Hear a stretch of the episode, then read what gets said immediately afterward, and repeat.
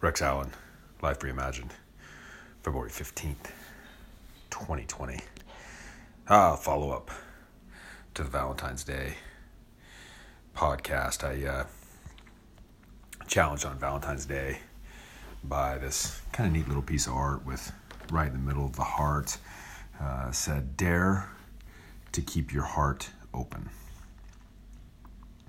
Daring us. You know, I thought about a little bit what we did as kids, playing truth or dare, some of us, and um, kind of the challenge of that game. And oftentimes, some of the things that you got pushed to do or requested to do to stay in that game uh, at least made me feel a little uncomfortable. And I know that uh, the same thing happens sometimes when I think about my own experience with my heart, whether it's uh, in a relationship with my parents, whether it's a relationship with my siblings, relationship with a friend, relationship with business workers, relationship with spouse, relationship as a parent.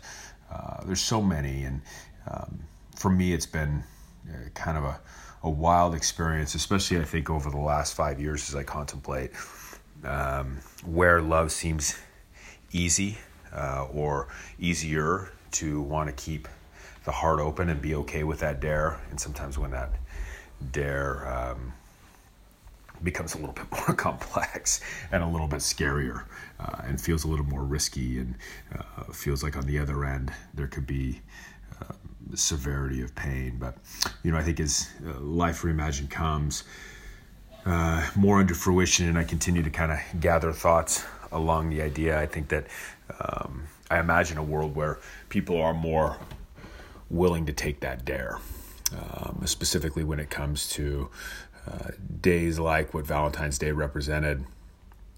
That each and every day, you know, am I open to uh, the possibility of pain, the possibility of suffering, uh, the possibility of rejection in the form of willingness to keep my heart open, and that knowing that on the flip side of all of those uh, is unconditional love is forgiveness, is empathy, is kindness, is connection.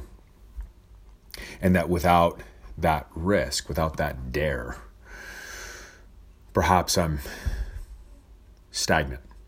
Um, and even per- maybe worse than stagnant, apathetic. Um, the opposite of love, as the Lumineers say, indifference uh, in their catchy song, or maybe apathy. And so, um, as I just kind of think on this day after Valentine's Day, I, I look at that picture once again in that phrase. It says, Dare to keep your heart open, or as I read it, dare to keep my heart open.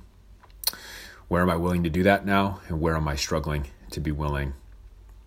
But ultimately, as I reimagine my own life, I'll be willing in all relationships and in all facets to receive the benefits that come from doing just that, from taking that dare moving forward. Thanks as always for listening right here on Life Reimagined.